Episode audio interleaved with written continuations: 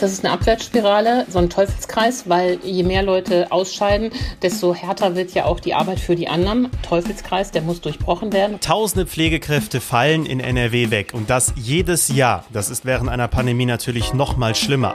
Wir sprechen heute im Aufwacher über einen möglichen Ausweg aus diesem Pflegedebakel und zwar die bessere Bezahlung. Doch woher kommt das Geld? Das besprechen wir hier im Podcast. Außerdem geht es um nachhaltige Batterien, entwickelt in Nettetal. Ich bin Florian Pustlauk. Hi. Rheinische Post Aufwacher. News aus NRW und dem Rest der Welt. Heute geht es im Aufwacher um eine Berufsgruppe, die spätestens seit Beginn der Corona-Pandemie absolut im Fokus steht, nämlich die Pflegekräfte. Doch ja, abendliches Klatschen und ein bisschen Corona-Bonus reicht offenbar nicht aus. NRW verliert nämlich tausende Pflegekräfte im Jahr und das natürlich zu einem Zeitpunkt, wo jede Kraft extrem wichtig ist. Darüber spreche ich jetzt mit Antje Höning von der Rheinischen Post. Hi. Hallo, guten Morgen. Erstmal, woher kommt diese Zahl mit den tausenden Ausfällen im Jahr und woran liegt das? Ja, die Krankenkasse Barmer hat äh, die Erwerbstätigen befragt und hat sich die Daten angeschaut und eben festgestellt, wie viele Pflegekräfte krank sind, arbeitsunfähig sind oder auch in Frührente gehen. Und auf Basis dieser Krankmeldung hat sie dann hochgerechnet, wie viele Pflegekräfte NRW jährlich verloren gehen. Und das ist natürlich umso bedrohlicher, als wir ja mehr Pflegekräfte brauchen in der alternden Gesellschaft. Und wenn von den wenigen, die wir haben, immer noch welche verschwinden, ist das natürlich ein Riesenproblem. Mhm. Kannst du das mal an ein paar Zahlen beispielsweise festmachen? Ja, schon vor Corona hat sich gezeigt, ähm, dass die Pflegekräfte enorm belastet sind. Über die Hälfte fühlt sich zum Beispiel durch Heben und Tragen schwer belastet. Das ergibt sich ja beim Umbetten ihrer Patienten oder beim Baden. Und während in der Industrie ja längst alle schweren Tätigkeiten durch Roboter erledigt werden, ist das in der Pflege ja noch überhaupt nicht der Fall. Also erstaunlicherweise oder was vielen gar nicht klar ist, Pflege ist auch noch körperliche Schwerstarbeit. Zudem sagen die Pflegekräfte, der tägliche Umgang mit Leid und Tod sie sehr belastet. Das hat man äh, so erwartet. Aber auch das Thema Termindruck, was man ja vielleicht eher bei Managern oder in Werbeagenturen oder so vermutet, spielt bei den Pflegekräften auch eine irre Rolle. 63 Prozent sagen, dass sie sehr häufig unter Zeitdruck arbeiten, was sie überlasten würde. Wir kennen das ja auch. Wenig Pflegekräfte sind für viele Fälle in den Heimen zuständig oder auch bei den ambulanten Pflegediensten, die eben sehr viele Patienten haben, die sie da täglich anfahren müssen. Na, und diese Lage kommt dann zu Corona hinzu. Und so hat die Krankenkasse eben auch nachgeschaut, wie viele Menschen denn an Corona erkrankt sind. Und bei den normalen Berufsgruppen sind es irgendwie 1,6 Prozent und bei den Altenpflegekräften sind es 2,5 Prozent, also deutlich mehr, äh, weil einfach das Infektionsrisiko da so höher war und höher ist. Das ist ja mittlerweile nicht mehr so unbekannt, wie hart der Alltag von Pflegekräften gerade jetzt in der Pandemie ist. Haben ja zuletzt zum Beispiel ganz prominent das Fernsehspezial von Pro7 oder die Doku Charité gezeigt. Es ist aber offenbar weiter eine völlig unterbewertete Branche, oder? Ja, die Arbeit ist hart und schwer und die Bezahlung schlecht. Das zeigt sich eben da auch daran, dass mehr als die Hälfte der Beschäftigten dort nicht nach Tarif bezahlt wird. Das ist natürlich auch bitter. Also die erhalten Löhne, die unter den Tariflöhnen liegen. Und das ist natürlich auch eine ganz bittere Entwicklung. Mhm. Oder ja schon immer so gewesen, also eine bittere Situation, muss man sagen. Tarifvertrag würde also für viele mehr Geld bedeuten. Jetzt sind die Probleme ja offensichtlich und eigentlich kann man sich ja nicht erlauben, dass der Pflegebereich weiter bröckelt. Warum ist das so schwer, auch politisch gesehen, da jetzt eine Einigung zu finden, um die Pflegekräfte besser zu bezahlen? Ja, grundsätzlich ist ja Lohnpolitik Aufgabe der Tarifpartner und der Staat muss sich raushalten. Das Problem ist, dass in der Pflegebranche die Tarifbindung so gering ist, vor allen Dingen von Unternehmerseite, aber auch eben nicht alle Beschäftigten sind gewerkschaftlich organisiert. Und der Versuch von dem äh, Arbeitsminister Hubertus Heil, da was zu regeln, am Anfang des Jahres durch äh, Allgemeinverbindlichkeitserklärung, hat leider nicht funktioniert. Und jetzt wetteifern die beiden zuständigen Minister, Heil und Bundesgesundheitsminister Spahn, der eine SPD, der andere CDU, wer die Pflegenden rettet. Und am Wochenende haben beide darauf verwiesen, dass sie nun das gesetzlich regeln wollen. Und zwar mit einem Trick. Sie wollen nämlich die Pflegeheimbetreiber zwingen, Tariflöhne zu bezahlen. Und zwar über die Regelung, wer keinen Tariflohn zahlt, soll nichts aus der Pflegeversicherung bekommen aus der gesetzlichen oder privaten Pflegeversicherung. Und das ist natürlich durchaus raffiniert, weil das mehr Pflegeheimbetreiber nötigen könnte, jetzt doch bitte auch wenigstens Tarif zu bezahlen. Insgesamt ist natürlich auch der Ruf jetzt nicht dadurch gewachsen, in der Pflegebranche natürlich. Das ist ja auch so eine Abwärtsspirale. Es gibt dann immer weniger Fachkräfte, dann ist die Frage, kommen dann noch mehr Fachkräfte aus dem Ausland, die sich dann vielleicht sogar billiger bezahlen lassen.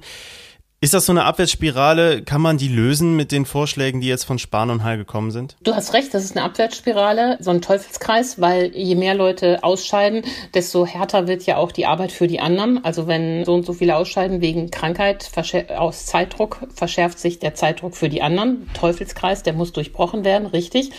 Jetzt machen die beiden einen Vorschlag. Sie verkaufen den gleichen Vorschlag mit unterschiedlichen Absendern, läuft aber aufs Gleiche hinaus. Nur am Ende muss es natürlich einer bezahlen. Und einer kann nur entweder der Pflegebedürftige selber sein oder der Staat.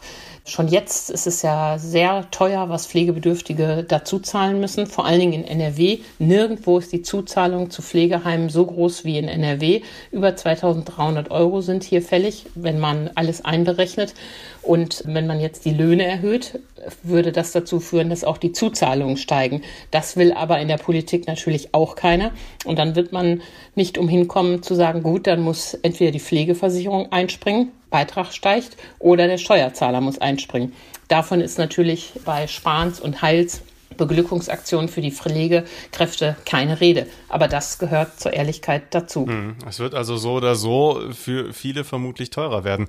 Glaubst du denn, dass auch nach der Corona-Pandemie der Pflegebereich öffentlich so präsent wie jetzt bleiben wird, auch politisch? Hm, langfristig wird das ja schon durch die Demografie ein zunehmendes Problem. Die deutsche Gesellschaft altert und schrumpft. Das heißt, der Anteil der Pflegebedürftigen steigt. Es ist gut, dass Corona die ein bisschen mehr in den Mittelpunkt gerückt hat und jetzt muss man eben eine politisch schlaue Lösung finden. Der Gesundheitsminister sagt auch, diese Zuzahlungen bei den Pflegeheimen sind eigentlich auch nicht mehr tragbar und versucht das zu deckeln. Nur allen was zu schenken führt natürlich zu nichts. Nichts gibt's umsonst in der Ökonomie einer muss es bezahlen. Und wenn äh, die Zuzahlung sinken soll und die Pflegekräfte besser bezahlt werden sollen, dann läuft das auf höhere Pflegebeiträge und Bundeszuschuss raus. Das wird man so machen müssen, aber ich finde, es gehört auch zur Ehrlichkeit dazu, das jetzt schon klar zu sagen. Am Ende ist es also auch eine Frage des Geldes. Vielen Dank, Antje Hönig, für deine Infos zu den Pflegekräften.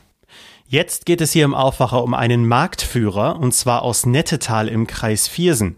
Dort hat ein Unternehmen eine nachhaltige Lithiumbatterie entwickelt und die ist besonders auf Campingmärkten gefragt. Und das nicht nur bei uns in NRW. Mein Kollege Heribert Brinkmann hat den Entwickler getroffen. Hallo Heribert.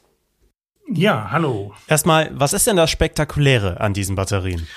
Das Besondere an den Batterien, die auch jetzt als nachhaltig bezeichnet werden, ist einfach die Tatsache, dass auf dem Markt gibt es eigentlich nur Lithium-Batterien, die verschweißt sind, die zugeklebt sind, wo man nicht rein kann. Das hat den Nachteil, dass man sie nicht reparieren kann. Deswegen geben die alle nur eine Garantie über zwei Jahre und danach ist wieder neuer Müll produziert. Das ist bei dieser Batterie nicht der Fall, weil die verschraubt ist. Da können dann die einzelnen Zellen, die kaputt sind, rausgenommen werden und ersetzt werden. Der Entwickler, über den wir sprechen, heißt Wolfgang Felsen.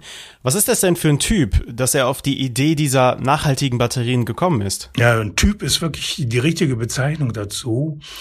Das ist so ein richtiger Manager, der was anpackt, der sich nicht mit dem, was er vorfindet, zufrieden gibt er hat angefangen als Manager bei großen Konzernen, zum Beispiel hat er für Davis Daimler-Benz Interservice gearbeitet, hat da sehr gut verdient und hatte das Lebensziel, mit 45 Jahren sich zur Ruhe setzen zu können.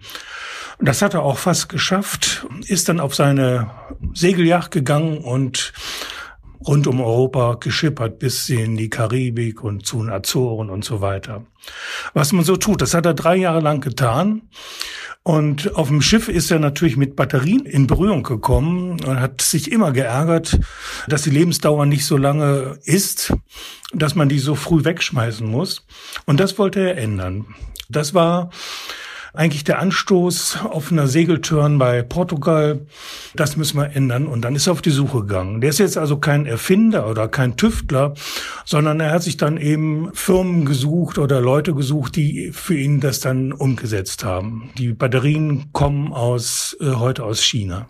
Dabei hat ja alles ziemlich klein angefangen im Nettetal. Welche Entwicklung hat dieses Unternehmen inzwischen genommen? Ja, richtig.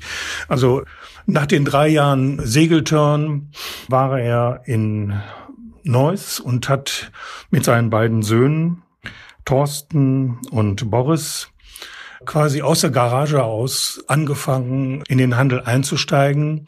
Und die Firma ist, das war so 2004, die ist von Jahr zu Jahr gewachsen und man hat sich dann eben nach größeren Räumlichkeiten umgeschaut, ist dann erst nach Willig gegangen und ist seit 2007 in Nettetal.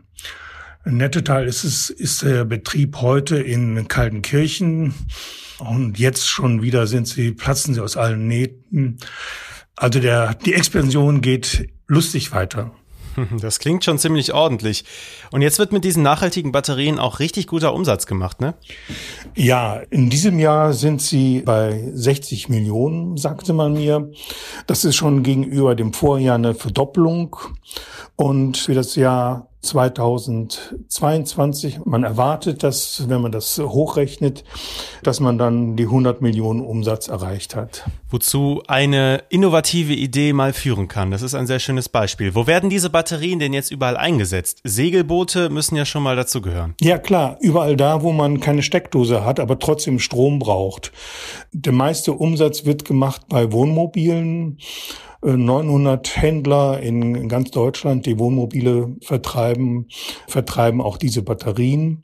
Und nur so mit der Hilfe von vielen Händlern ist man dann eben auch äh, Marktführer geworden. Mittlerweile in diesem Jahr nicht nur in Deutschland, sondern auch schon europaweit. Eine nachhaltige Lithiumbatterie aus Nettetal im Kreis Viersen macht Karriere. Die Infos dazu kamen von Heribert Brinkmann. Herzlichen Dank. Ja, danke auch für das Interesse. Tschüss. Mehr Infos zu diesen sehr innovativen Batterien findet ihr in den Show Notes, da haben wir euch einen Artikel verlinkt. Diese Themen könnt ihr heute auch noch im Blick behalten. NRW führt ab heute Lockerungen für vollständig gegen das Coronavirus geimpfte Menschen oder von einer Infektion genesene Menschen ein. Sie brauchen also überall dort keinen aktuellen negativen Test mehr, wo dieser ansonsten nötig ist, zum Beispiel in Geschäften oder bei Friseuren. Auch die Quarantänepflicht nach einer Rückkehr aus Risikogebieten oder die Testpflicht in Schulen fällt weg. Die Details als vollständig geimpft gilt, wer vor mindestens 14 Tagen seine zweite Impfdosis erhalten hat.